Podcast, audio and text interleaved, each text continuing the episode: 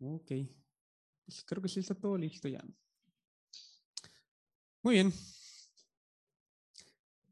Hola, ¿qué tal amigos? Bienvenidos a un episodio más del podcast Bien Emprendiendo. Mi nombre es Héctor Garza y como siempre me encuentro muy contento de traerles lo mejor del emprendimiento científico de Latinoamérica. En esta ocasión tengo un invitado muy especial que me da muchísimo gusto estar charlando con él. Es un buen amigo que tuve la oportunidad de conocer hace algunos años en un, en un evento de emprendimiento local. Y es por esta razón que estoy muy contento porque por segunda ocasión eh, tengo un, a un invitado local cuyo emprendimiento se centra en hacer lo que a él le apasiona, que es el uso de herramientas moleculares que utiliza para la conservación de la biodiversidad. Así que, y, y principalmente en mares mexicanos. Eh, pero antes de iniciar, los invito a seguirnos en redes sociales. En todas nos encuentran como arroba bienprendiendo. Y si estás escuchando este episodio en Spotify, córrele a nuestro canal de YouTube, suscríbete y mira todas las entrevistas que tenemos del podcast Bienprendiendo. Y si ya estás listo, comenzamos. Y bien amigos, ya vamos a dar inicio a esta entrevista. Quiero presentarles a Adrián Munguía. Él es investigador independiente con una gran trayectoria y nos va a contar qué y cómo lo ha hecho. Bienvenido, Adrián, al podcast y muchas gracias por aceptar la invitación. Hola, Héctor, muchas gracias. Soy encantado de poder estar aquí en, tu programa. Genial, genial. No, yo también estoy muy contento que, de que podamos este, platicar nuevamente después de hace ya bastante tiempo que no nos veíamos. Y Adrián, eh, pues bueno, más o menos he adelantado que eres un investigador independiente. Ahorita me dices si, si, si estoy en lo correcto o no, pero cuéntanos por favor a qué te dedicas. Pues me dedico, trabajo como consultor principalmente. Em, cuando terminé mi doctorado en Estados Unidos hace casi 10 años, em, regresé a México con la idea de montar un laboratorio de servicios. Y eh, desde entonces eh, tengo un laboratorio de genómica en donde eh, damos servicios a diferentes instituciones y organizaciones eh, sobre estudios que son aplicados y nos dedicamos a hacer investigación aplicada em, en diferentes ramas. Eso, eso es más o menos lo que hacemos. Ok.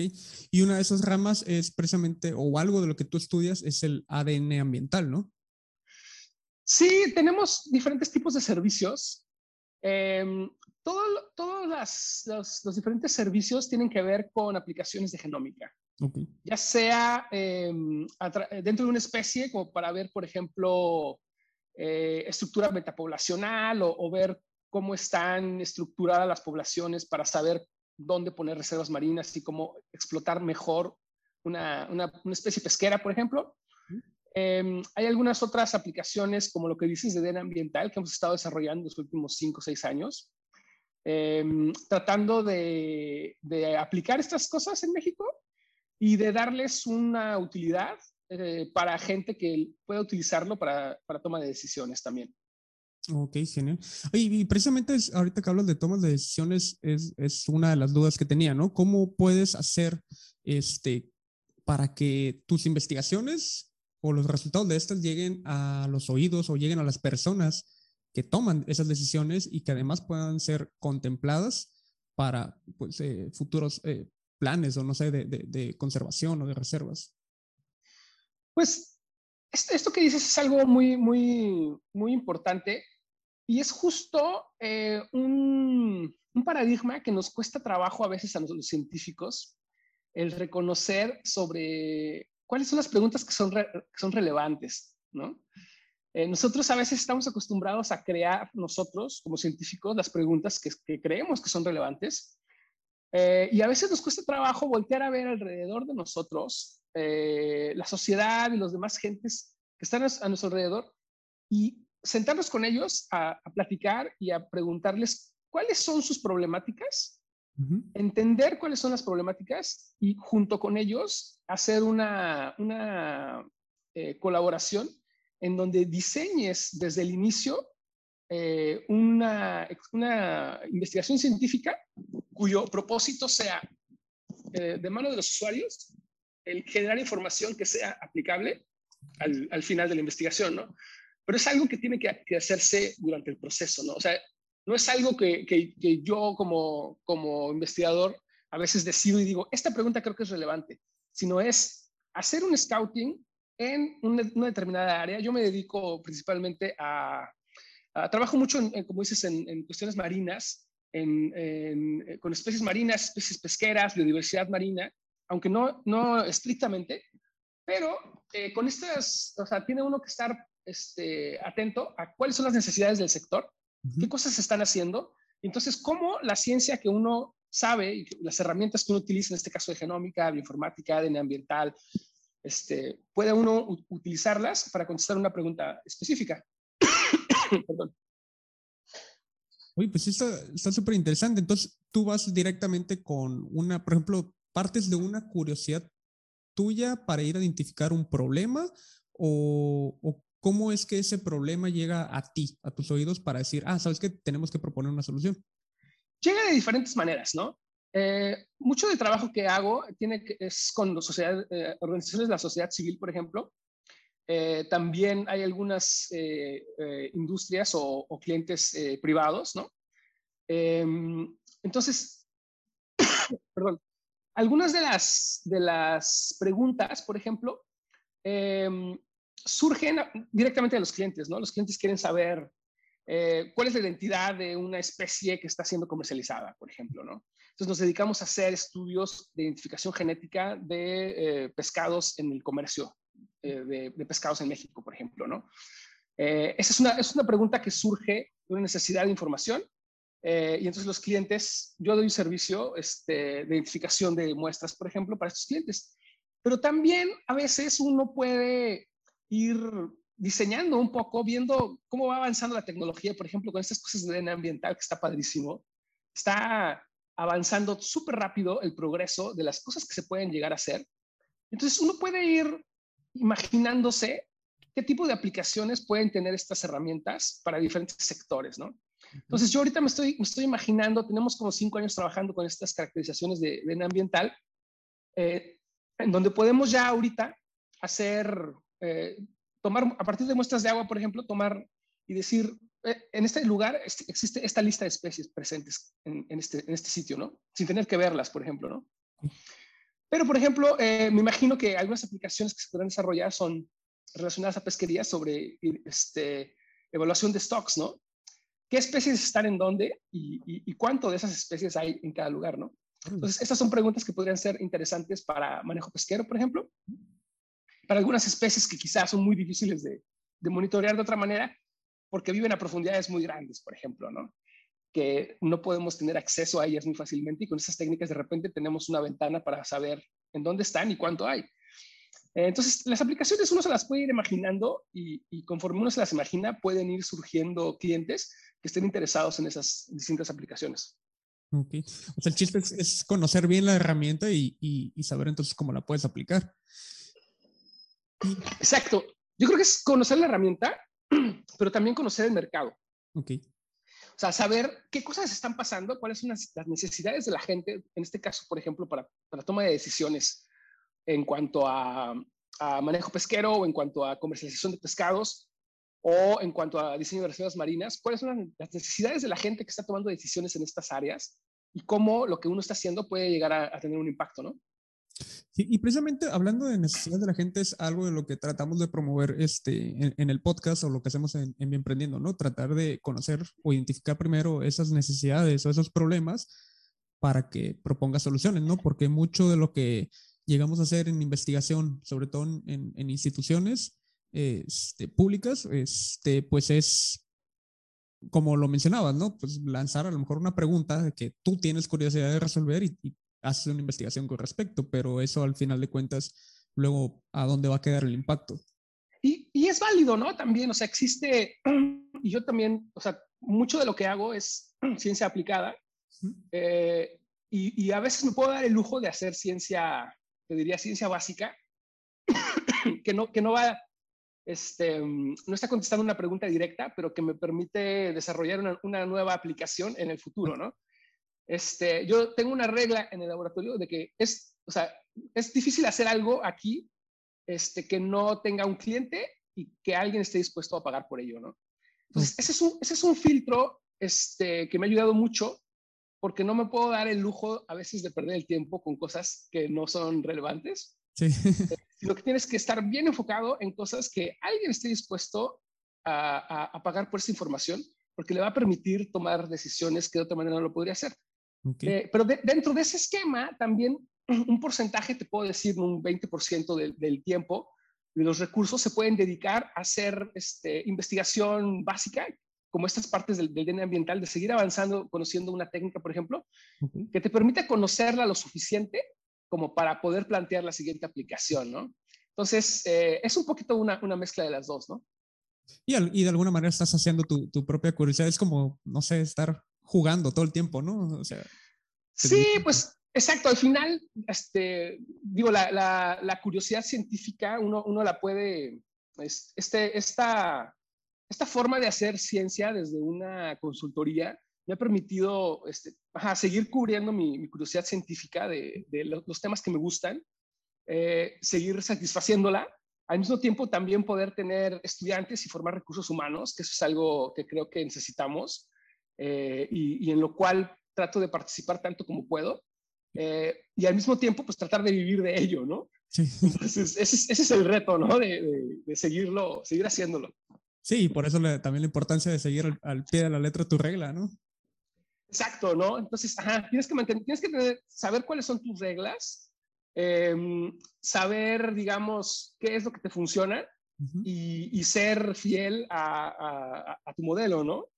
Este, porque si no, este, hay veces, por ejemplo, que, que con algunos, este, em, eh, yo, les, yo les comento a veces a mis estudiantes, es que para mí el hacer investigación aquí es un lujo o sea, poder tener estudiantes y poder tener algo que, digamos, por, en centros de investigaciones o, en, o en, en, otros lugares será por hecho, en un laboratorio privado, el hacer investigación y el tener recursos y tiempo para hacerlo es en realidad un lujo, ¿no? Que tenemos.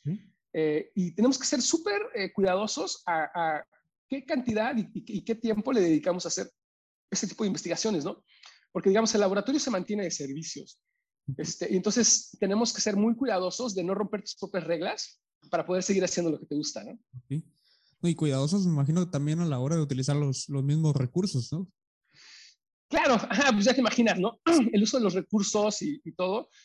Este, cuando, ajá, pues obviamente si lo estás pagando tú de tu bolsa, pues entonces, ajá, tienes muchísimo cuidado con, con cómo utilizas los recursos. Este, y, y, a la gente que trabaja, que trabajamos aquí, este, les trato de, infundir eso, ¿no? O sea, muchas veces creo que en otros, en otros, en otros esquemas, eh, el, el, cuánto cuestan las cosas, cuánto cuestan los equipos, cuánto cuesta el mantenimiento, cuánto cuesta la luz, cuánto cuestan los reactivos, a veces como que se diluye porque no es algo que tú directamente veas, ¿no? Aquí, este, pues sale de la bolsa, ¿no? Entonces, pues somos súper cuidadosos y tratamos de optimizar las cosas y obviamente los gastos y todo, lo más que podemos, y eso pues también te permite hacer las cosas más eficiente, ¿no? Cada vez buscas una forma mejor para seguir haciendo lo mismo de una mejor manera y una manera más eficiente, ¿no? Aprovechando al máximo los recursos y el tiempo, ¿no? Entonces, pues puedes ir optimizando muchas cosas, ¿no? Este, y parte de eso, por ejemplo, es hacer muchos de los, de, yo te diría, todo lo que hacemos en el laboratorio lo hacemos en casa. Este, me refiero en casa a que, por ejemplo, hay mil kits para hacer librerías genómicas que son muy convenientes, pero que son carísimos, ¿no? pero entonces nosotros, si sabes qué es lo que estás haciendo, pues puedes hacerlo en casa, puedes sintetizar tus oligos este, mucho más baratos, puedes comprar tus enzimas aparte, puedes diseñar tu propio experimento y puedes ahorrarte muchos miles de dólares en este, si haces tus, tus propias cosas y, es, y, tienes muchísimo más flexibilidad en los, en los, en los pipelines, ¿no? Tanto de, tanto de métodos, digamos, de laboratorio como informáticos. Entonces, el saber exactamente qué es lo que estás haciendo te da chance de, hacerlo un poquito mejor y también, claro, de optimizar costos y hacerlo este, eh, rentable, ¿no? Sí. Oye, pues qué chido, pues me imagino que no se aburren. Para nada, para nada, para nada. Este, pues cuando no estamos haciendo, sacando alguna, alguna consultoría en, en particular, pues estamos pensando en la siguiente aplicación de qué es, qué es, lo que nos gustaría estar haciendo en, en, cinco años, ¿no? Por ejemplo, ¿qué, ¿qué, producto nos gustaría poder tener disponible para los clientes? Como esto que estoy platicando sobre, este, no sé, monitoreo de stocks eh, eh, de peces de, de, profundidad, ¿no? Por ejemplo, eh, a través de esas técnicas, ¿no? Y tenerlo en un punto que estén validados, ¿no? Este, que sepas exactamente cómo funciona, que, que lo tengas bajo control como para poder este, ofrecerlo como un servicio, ¿no? Ok. Oye, ¿cuántas personas están trabajando contigo?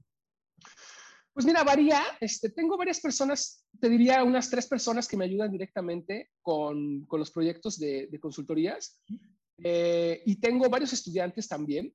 Eh, tengo la, la, fortuna de ser parte de, de comités de tesis de, de varios estudiantes eh, que están en diferentes organizaciones aquí de México.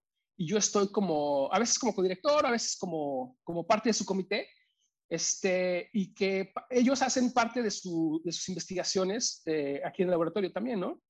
Entonces, tenemos como una mezcla, ¿no? entre, entre la parte, digamos, académica, los estudiantes que, que, están sacando cada quien sus, sus grados en diferentes organizaciones, y por otro lado, la parte, digamos, de servicios, ¿no? Que, que nos dedicamos a hacer este, trabajos específicos. Okay.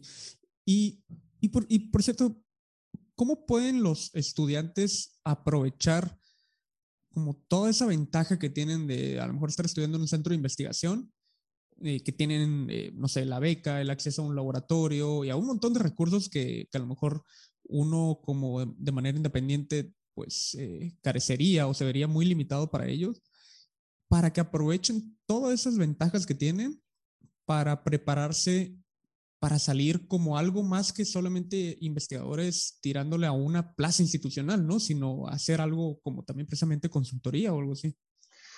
Sí, pues mira, el tema de, cómo ubicarse y de las oportunidades que hay de ciencia en México es bien, es bien amplio y bien delicado, ¿no? O sea, tenemos una, una digamos, una oferta laboral muy limitada y desafortunadamente creo que la mayoría de la gente que sale de sus grados tiene este, oportunidades limitadas en cuanto a, a, a, que las opciones que buscan son quizá ingresar casi al mismo centro en donde estudiaron, ¿no? Si no es que al de al lado.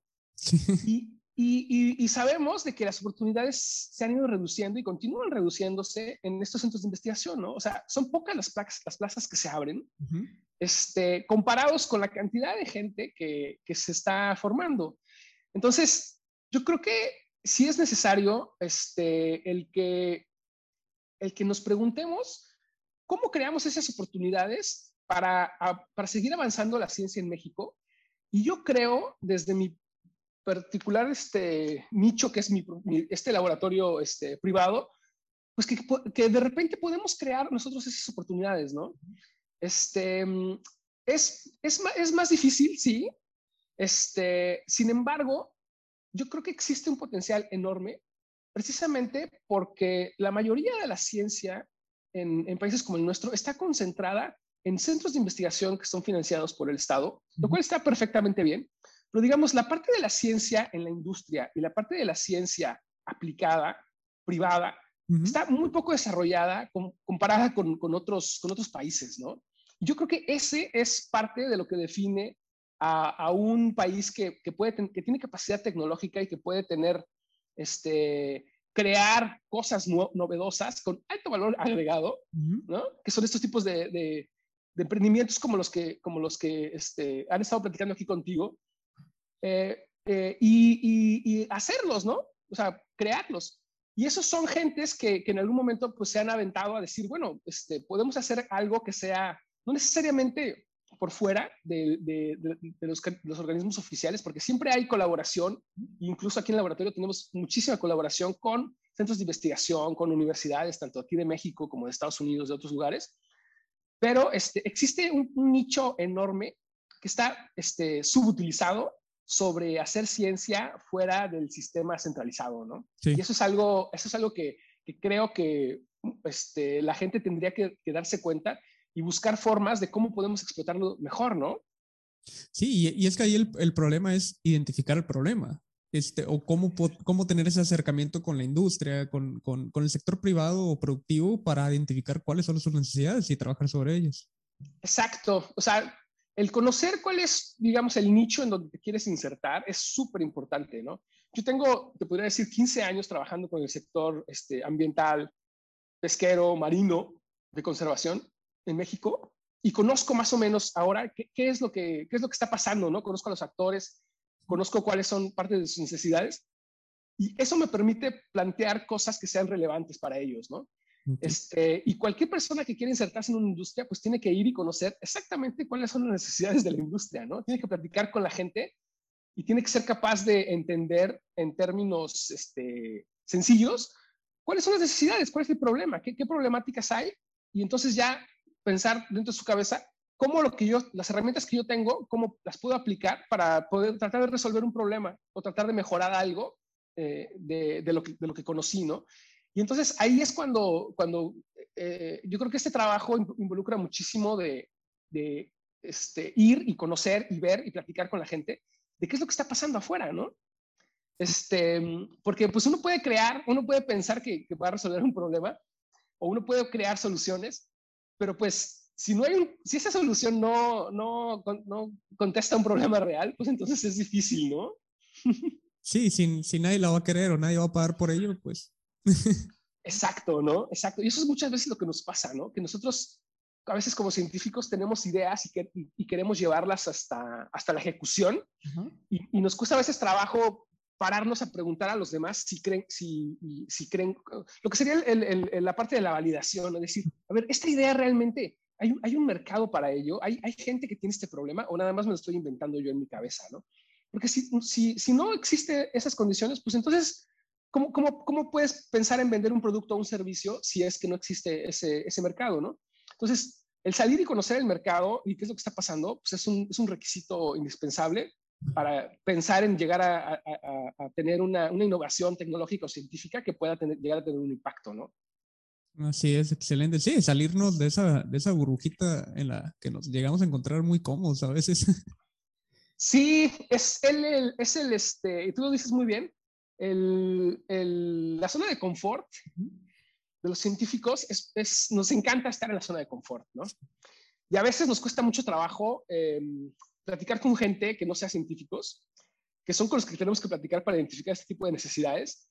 Eh, y nos cuesta trabajo, este, pues sí, aprender cosas a veces que no sabemos, como estas cosas de emprendimiento o de marketing, o de, o de pensar a, a, cómo llevar un negocio eh, y cómo ejecutar un negocio, ¿no? De, en términos prácticos, ¿no?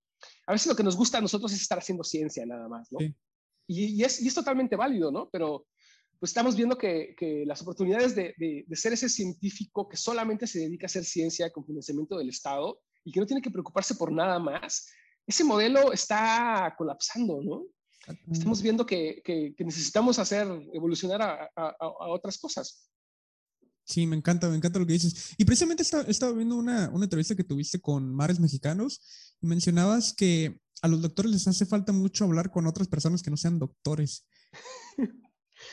Sí, sí, desafortunadamente tendemos a platicar con otros científicos de nuestras áreas, uh -huh. ¿no?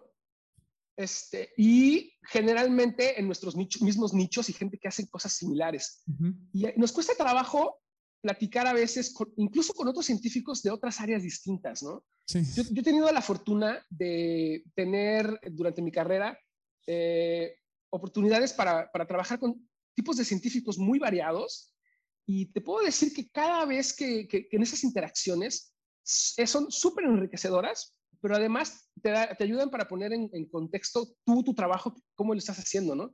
Llámese un científico social, o un, científico, un, un físico, un oceanógrafo, un matemático, este, un bioinformático, o, sea, un, un, botánico, ¿no? Eh, y de cada uno puedes llegar a aprender cosas, pero a veces nos cuesta trabajo inclusive hasta comunicarnos, ¿no? O sea, la, la, la terminología que utilizas, ¿no? Es esta, a veces tan especializada, que te cuesta trabajo explicarte o, o, o, o transmitir una idea, sino este, con alguien, ajá, imagínate con genómica, ¿no? Que tú sabes que es súper super especializado, pues a, con alguien que no trabaja en genómica, pues tienes que ser capaz de explicarle qué es lo que estás haciendo, ¿no? Y si quieres hacer una colaboración o quieres hacer, plantear un proyecto, uh -huh. pues tienes que ser capaz de, de, transmitir una idea sin tecnicismos uh -huh. y poderla proyectar de una manera clara y sencilla con, con la gente con la que estás platicando, ¿no? Eh, y, o si no, pues quedas limitado a, a, a, colaboraciones con gente que hace cosas muy similares a las que tú haces, ¿no? Okay. Y eso, pues realmente tiene muy poco, muy poca, este, muy poca innovación, ¿no? Yo creo que las cosas padres suceden cuando te vas al otro lado, ¿no? O sea, cuando, cuando cruzas un, una puerta, cuando sales de tu zona de confort y empiezas a hacer cosas que normalmente no hacías, entonces empiezan a pasar cosas que normalmente no pasaban. Y ahí es donde, donde surgen cosas este, interesantes, ¿no? Exactamente. Sí, pues debemos, sí, eh, bueno, o, deben, bueno, todos, todos debemos eh, comenzar a desarrollar habilidades de comunicación desde, desde jóvenes. Y, y, pues es cierto, o sea, comunicamos con demasiados tecnicismos que a veces hasta ni nosotros mismos nos entendemos. Nos cuesta trabajo, ¿no?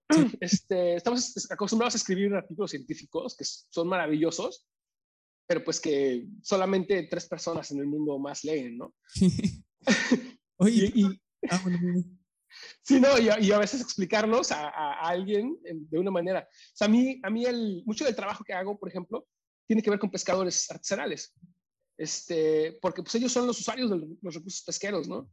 Con, los que trabajamos y son los que este, tienen las reservas marinas que se establecen ahí enfrente de ellos. Entonces, yo tengo que ser capaz de platicarlo con, con los pescadores y explicarles qué es, lo que está, qué es lo que estamos haciendo para seguir larvas a través de genética, para ver a dónde se mueven y, y dónde, dónde crecen y ese tipo de cosas, y que ellos lo entiendan y que lo, lo entiendan lo suficiente como para que les importe, sí. ¿no? y si no, pues, este, pues no, no les importa y, no tenemos una comunicación efectiva, ¿no? Sí, porque si no les haces ver, este, de cierta manera que si no se cuidan o no se protegen ciertos recursos, pues al final no van a tener que pescar, ¿no? Claro, de eso se trata, ¿no? De, de, poderlos, yo creo que mucho de, de, lo que nos falta a veces es, em, es saber cuáles son las necesidades que tiene la, otra persona con la que estamos platicando, ¿no? O sea, a esa persona, ¿qué es lo que le interesa, ¿no? Ya sea un pescador, ya sea un oficial del gobierno, ya sea una persona de una industria, ¿cuáles son las necesidades que ellos tienen, ¿no? Que son completamente distintas a las tuyas como científico, probablemente. Pero conocer cuáles son sus intereses y sus necesidades te permite acercarte y decir, ah, ok, ya entiendo qué es lo, qué es lo que a ti te importa. Entonces, de eso que te importa, yo te puedo ayudar en esta parte muy específica, ¿no? Pero primero tengo que entender a ti cuáles son tus necesidades.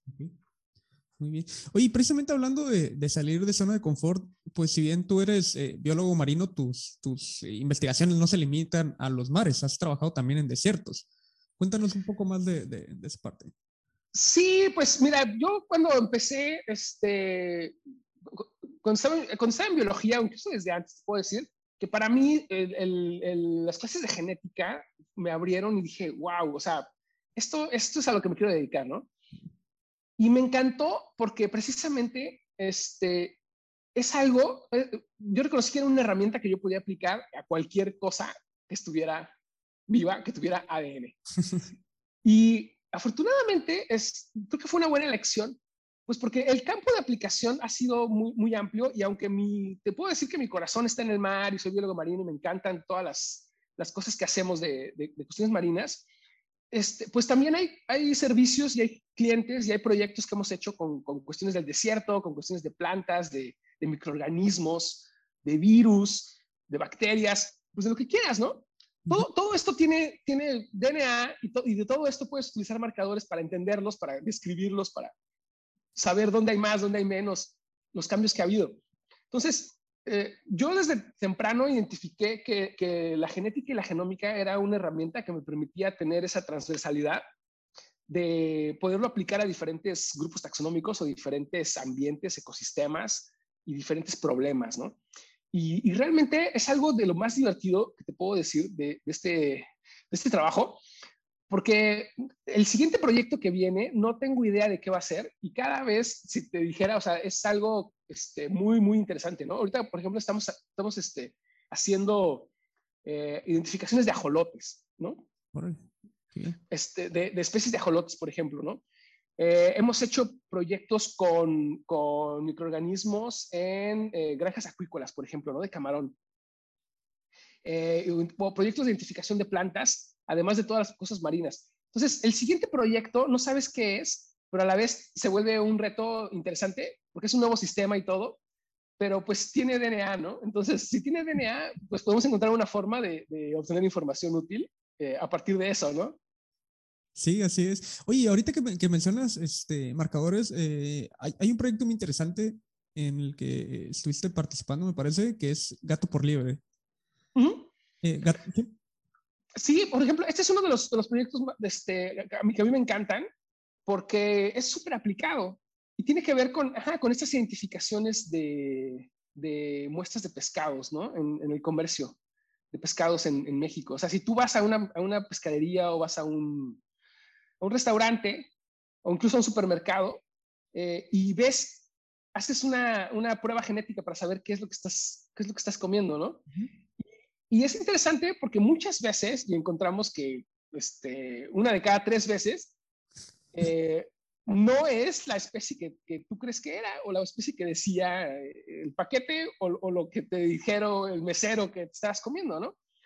Y esto es interesante pues porque tiene que ver incluso con temas de seguridad alimentaria, ¿no? O sea, ¿cómo podemos asegurar de que vamos a tener proteína suficiente para alimentarnos eh, en México si no sabemos exactamente qué especies son las que estamos comiendo, ¿no? ¿Nos estamos comiendo un pescado de acuacultura de China o nos estamos comiendo una especie que capturó un pescador artesanal en México?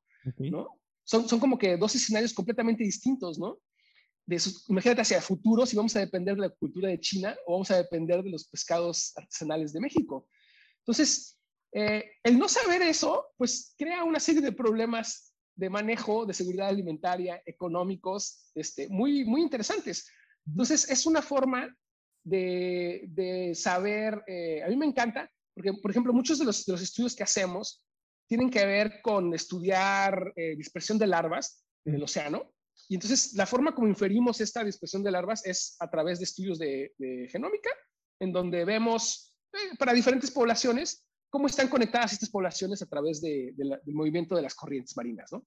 Entonces, tenemos mucho trabajo en eso, donde aplicamos genómica, y de repente este otro proyecto nos permitió llegar al mismo sistema que son los peces que estudiamos en el campo, pero ahora en el plato en donde la gente se los come. ¿No? Y eso te permite tener, digamos, estos dos puntos de, información donde dices, ah, este pescado está en este lugar tiene este, condena ambiental, por ejemplo, puedes saber dónde está, cuánto hay, puedes saber cómo se está moviendo y dónde protegerlo mejor en su ciclo de vida, por ejemplo. Y después puedes seguirlo al final en el plato, cuando está en un restaurante, y puedes saber, ah, y aquí alguien se lo está comiendo. Entonces, como que ves la cadena de, de, cómo lo estamos utilizando y esa, esa información sobre cómo se utilizan los recursos, pues es algo interesante y necesario para poder utilizar esos recursos de una mejor manera, ¿no? De una manera más sustentable. Entonces sí puede haber como una trazabilidad de, del alimento, ¿no? O sea, desde su cultivo o captura, eh, no sé, hasta hasta el, hasta el plato, como dices. Claro, digo, con los métodos genéticos podemos identificar la especie y, y, podríamos identificar hasta de dónde vino, si vino del Pacífico, del Golfo, cosas así, ¿no? Eh, sin embargo, el, problema, y es lo que estamos tratando de empujar, es de que exista un sistema de trazabilidad oficial, ¿no? Este, que nos ayudaría a, mantener esta información a lo largo de la cadena comercial, ¿no? Por ejemplo, ¿no? Eso es lo que, lo que se está tratando de, hacer, este, de que oficialmente se establezca eh, un mejor control sobre cuánto se pesca, cómo se pesca, quién lo pesca, en dónde, y después eh, comercialmente dónde se va vendiendo y, cómo acaban nuestros platos, ¿no? ¿Qué, ¿Qué, es lo que estamos comiendo? Para saber por ejemplo, algo que está pasando, que, muy poca gente sabe, es de que mucho del pescado que estamos consumiendo, pues es acuacultura asiática, ¿no? Lo cual no está mal, pero hay una diferencia muy grande en valor nutricional y en calidad, por ejemplo, entre un pescado silvestre y un pescado de acuacultura eh, asiática, ¿no? Entonces, eh, si nosotros vamos a depender de la mitad de las, eh, de las importaciones de acuacultura asiática, de basa, tilapia y eso, pues entonces eh, pues es algo que tendríamos que pensar, ¿no?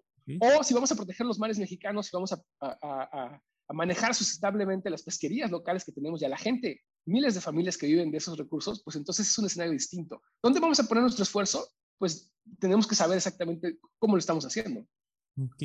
Y para este tipo de análisis, por ejemplo, ¿se requiere de un laboratorio especializado o hay pruebas que te permiten hacerlo in situ para identificar, este, no sé, la especie? Pues normalmente lo hacemos, este, digamos, si necesitas un laboratorio, porque necesitas, eh, digamos, hacer extracción, necesitas hacer PCR, electroforesis, secuenciación de ADN y eso. Sin embargo, hay nuevos, nuevos, este, nuevas tecnologías, este, o sea, en donde, o, hay algunos ejemplos en donde han hecho este tipo de identificaciones ya mucho más eh, portátiles, ¿no? En donde tienes una prueba, como un LAMP, por ejemplo, ¿no? En donde metes eh, unos parámetros específicos y si está la prueba, el DNA presente de la especie, entonces hay un cambio de coloración y entonces puedes decir que la prueba es positiva o no. Entonces, sí, sí se está yendo hacia, hacia la identificación. Ahorita, por ejemplo, con, con, con PCR cuantitativo se están desarrollando muchísimas de estas técnicas, pero todavía la, la, portabilidad del, digamos, de los secuenciadores o la portabilidad del sistema de identificación sigue siendo un reto, ¿no? No, no, no son tan, tan sencillos, ni tan fáciles, ni tan, ni tan baratos como, como quisiéramos, ¿no? Para tenerlo en cualquier lugar y, y poder hacer una identificación, ¿no? Todavía, todavía falta un poquito. Ya vamos a ver qué, qué, qué investigador mexicano se lo avienta. Pues sí, ¿no? Imagínate, este, esto, todo este tema de detección, eh, pues tiene un mercado enorme, ¿no? O sea, imagínate todo lo que puedes detectar en, en, en, con, con, pruebas de, de, ADN, no nada más de alimentos, ¿no? Sino de especies, de maderas, de cualquier cosa que, que, que de recursos, este, digamos, eh, naturales, uh -huh. eh, podrían tener una aplicación muy, muy interesante para saber eh, identidad y origen, ¿no? Ok.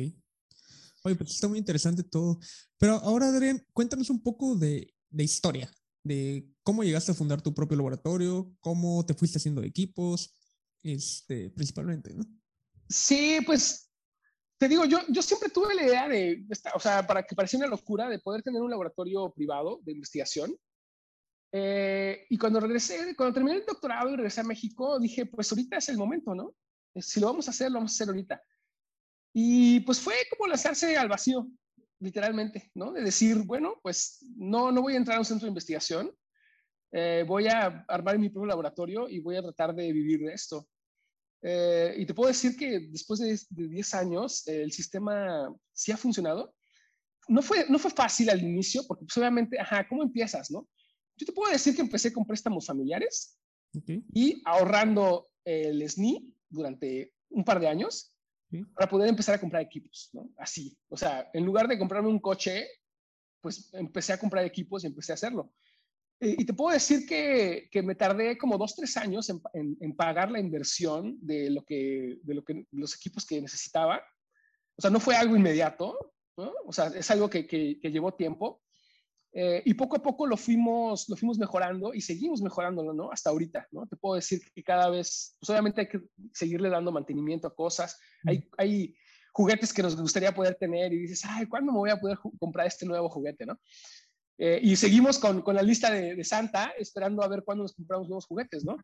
Entonces, eh, pero pues sí, o sea, fue, te puedo decir, de, de un esfuerzo este, eh, planeado con, con, diferentes este, fuentes de, de financiamiento, eh, y, pero llevó un proceso de, de, varios años, ¿no? Para poder armarlo, poderlo eh, financiar y después poder pagar los financiamientos que, que tuviste, ¿no? no, y es que sí, claro. como, como, mencionas, sí suena de locos tener tu, tu, propio laboratorio. Pues ahorita, o sea, cualquier equipo, por mínimo que sea, es, es carísimo. Una micropipeta es carísimo. Es una inversión, es una inversión fuerte, ¿no? O sea, sí tienes, sí tienes que, que, que pensarle, pero, pero es algo que, se, que es, es, algo, es algo viable, ¿no? O sea, estás hablando, bueno, depende de qué tipo de laboratorio quieras, ¿no? Este, yo, por ejemplo, o sea, lo, lo, tengo, tengo, digamos, todo el, todo el proceso hasta antes de la secuenciación, ¿no? Porque en estos días el tener un secuenciador son, cambian tan rápido la tecnología uh -huh. eh, que no vale la pena tener tú tu propio secuenciador a menos de que te dediques a hacer secuenciación, ¿no? Entonces, no. ahí hay miles, miles de servicios aquí en México y en otros lados en donde puedes tener esa parte. Pero hasta, hasta antes de la secuenciación, o sea, los, digamos, un laboratorio, eh, digamos, de biología molecular, de genómica y eso, o sea, es algo que sí, sí es sustancial, pero tampoco está fuera, fuera del alcance, ¿no? O sea, cada vez las cosas están siendo más, más eh, baratas en cuanto a, a, los equipos, por ejemplo. Uh -huh. eh, el, el, tema de los reactivos aquí en México sí sigue siendo un tema súper. O sea, los, el costo de reactivos, por ejemplo, es eh, muy alto, ¿no? Y, y los tiempos de, de conseguir sí. las importaciones y todo eso, ¿no? Pero pues es algo que te tienes que, tienes que aventar, ¿no? Ni modo. Pero digamos que, que sí es algo que sé que es, que es viable. O sea, te digo, en un, en un periodo de unos años, este, no, es, no es inalcanzable. Okay. Pero sí debes de tener bien claro qué es lo que quieres hacer, ¿no? O sea, que, a qué te vas a dedicar para que sea redituable. Claro, o sea, que, ajá, ¿cómo, ¿cómo vas a, a recuperar esa inversión, no? Aunque este, imagino que, que también este, vas este, cambiando tu estrategia, imagino, para, Digo, si no, a, orientarla, ¿no? Hacia, hacia, algún lado, si no está funcionando por aquí, pues la cambias por otro lado. Claro, y, y, parte, digamos, del sistema, este, bueno, al menos de lo que yo hago, es tratar de diversificar los, los, servicios y diversificar, o sea, el tener eh, múltiples clientes con múltiples cosas al mismo tiempo te da un cierto grado de estabilidad, ¿no? Eh, igual que cualquier sistema eh, biológico, te puedo decir, o sea, un sistema diverso donde tengas múltiples fuentes al mismo tiempo, pues es un sistema más estable y más resiliente, ¿no? Entonces, entre, entre, entre más cosas hagas, más distintas, con, con, diferentes personas, pues tienes, tienes una, una, base un poco más estable a que si estuvieras haciendo una sola cosa con, con solamente con, con, un solo cliente, por ejemplo, ¿no? Eh, y entonces eso es algo que, que, cuando no hay chamba de algo, de algo marino, por ejemplo, pues quizá hay algo, algo de chamba con terrestre, ¿no? Este, y, y, así puedes ir, ir cambiando, eh, digamos, de, de, de, proyectos e irlos diversificando. Okay. Bueno, eh, ahí el problema es cómo te organizas y cómo distribuyes el tiempo, ¿no? Sí, pues tienes que ser súper organizado, ¿no? Yo, yo he tenido que, que mejorar muchísimo este, y mantener track de, de, las cosas, los diferentes proyectos que van pasando al mismo tiempo, eh, además de todo lo demás que, que, pasa. Pero, pero pues sí, se puede, es, es, es interesante el, el, ir dando. Otra, otra de las cosas que son, digamos, la diferencia de, de, o sea, de tener un laboratorio de servicios es los tiempos en los que se dan los proyectos, ¿no? ¿Sí? generalmente en los centros de investigación estamos acostumbrados a proyectos que duran años, ¿no? Dos, tres años. Y, y cuando, cuando estás con clientes, eh, digamos, de, eh, ya sea privados o de sociedad civil o, o, otro, otro tipo, pues te das cuenta que los tiempos para toma de decisiones son muchísimo más cortos, ¿no? Y tienes que ejecutar los proyectos eh, relativamente rápido, mucho más rápido de lo que estamos acostumbrados en, en otros sistemas. Eh, y lo cual, eh, pues sí te pone en, en, en, prueba de, de, qué tan rápido puedes llegar a, a, hacer las cosas y las tienes que hacer bien, ¿no? Sí. Eh, pero pues es, es interesante eh, ver las diferentes, digamos, prioridades que tienen los diferentes sectores, ¿no? Porque, te digo, generalmente estamos acostumbrados a, a, decir, ah, bueno, voy a hacer un proyecto y voy a tener resultados en tres años, ¿no? Pero un cliente, pues no, no, no, no quiere esperar tres años para tener resultado, lo necesita para dentro de seis meses, ¿no? Y, o a más tardar, ¿no? Si no es que antes. Y no tienes mucho margen para el error. Claro, no tienes mucho margen para error, tienes que planear las cosas de manera que o salen o salen. Okay. O sea, tienes que tener como un sistema un poquito redundante para decir, bueno, si no sale A, entonces tengo, tengo la opción B, y si no sale B, tengo la opción C, ¿no? Este, y esperas que salga la primera, pero pues muchas veces no sale la primera y tienes que, tienes que ir resolviendo en el, en el, en el camino. Pero pues es parte de lo, de lo interesante, ¿no? De, de, ir resolviendo este, problemas. Así es. Oye, ¿cuál, ¿cuáles han sido tus principales retos o limitaciones en este camino? Retos o limitaciones, pues, híjole, hay muchísimos, ¿no? ¿Qué te puedo decir? Desde, desde la, hay cosas súper interesantes. Hay desde la percepción de que la gente que no estamos en un centro de investigación no hacemos ciencia de verdad, ¿no? O que si tú estás trabajando con industria o estás trabajando con sociedad civil o estás trabajando con gobierno, tampoco es ciencia de verdad, ¿no? Como si la ciencia a veces solamente existiera en la torre de marfil de los centros de investigación, ¿no? Eso es algo súper curioso, pero que me ha tocado ver, eh, de gente que cuestiona las cosas que haces eh, porque no las haces de, desde el lugar oficial donde normalmente se hacen, ¿no? Okay. Eso, eso, es algo, eso es algo interesante. Eh, lo otro que, que, que, me ha cambiado muchísimo es esto que, que platicábamos un poquito sobre el reconocer de que las, las, preguntas de investigación no necesariamente son las que tú generas, uh -huh. sino que las tienes que encontrar junto con otras personas. Okay. Y eso es algo que a mí me ha quedado súper claro, de, ok, tú puedes tener una idea, pero al momento la tienes que desarrollar y tienes que, que, que, cultivarla con la gente que va a tener la aplicación al final. Y ya una vez que haces eso, entonces, pues puedes tener un margen de aplicación muchísimo más alto, pues porque estás tomando en cuenta todas las cuestiones necesarias desde, desde el inicio, ¿no? Eso es algo que también me ha, me ha este, cambiado muchísimo.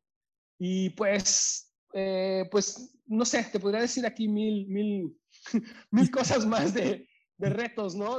O sea, a nivel personal, el, el, el tratar de ver, eh, pues sí, o sea, cómo, cómo balancear, digamos, la parte, el interés académico personal, ¿no? Que dices, ah, yo quiero tener estudiantes, quiero formar, quiero publicar, quiero hacer innovación y todo, y al mismo tiempo tratar de mantenerlo económicamente, es un reto, ¿no? Y, tienes que estar al día todos los días eh, para, para mantenerte en línea con, con, lo que estás haciendo, ¿no? No puedes descuidarte.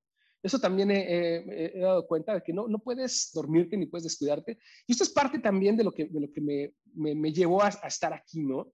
Yo te podría decir que para mí el tema de, de tener que, como dicen, o sea, si no sigues corriendo, si sigues corriendo te mantienes en equilibrio y no te caes, ¿no? Para mí es el seguir corriendo y el seguir buscando las cosas es algo que yo identifiqué que para mí me mantiene, me mantiene vivo y me mantiene activo. ¿no? Y yo tenía pavor de, de, del lado contrario, ¿no? De estar en un lugar en donde ya no me importara lo que estaba haciendo y, y, que matara mi creatividad y mi, mi espíritu, ¿no?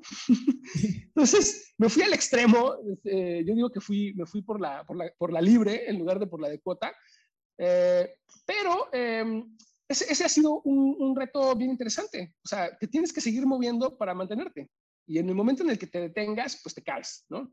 Entonces, si no te quieres caer, pues no hay otra más que seguir buscando y seguir moviendo y mantenerte activo y seguir pensando en, en, ok, ahorita estoy haciendo esto, el próximo año, ¿qué es lo que quiero estar haciendo? Dentro de dos años, ¿qué voy a estar haciendo? Dentro de cinco años, ¿qué cosas quiero estar haciendo, no? Y es ir caminando poco a poco los pasos como para ir construyendo y llegando a donde quieras estar, ¿no? Genial. Oye, pues qué bien, ¿no? Y, y, y sobre todo, pues tener esa libertad para poderlo hacer. Claro, exacto. Yo, yo digo que, que yo cambié toda, este, tengo 0% de estabilidad, pero 100% de flexibilidad y de, de, libertad, ¿no? Porque pues puedes empezar, este, y empezamos proyectos muy distintos, muy variados, con, con, cosas radicalmente diferentes. Eso lo, lo hace súper interesante desde mi perspectiva.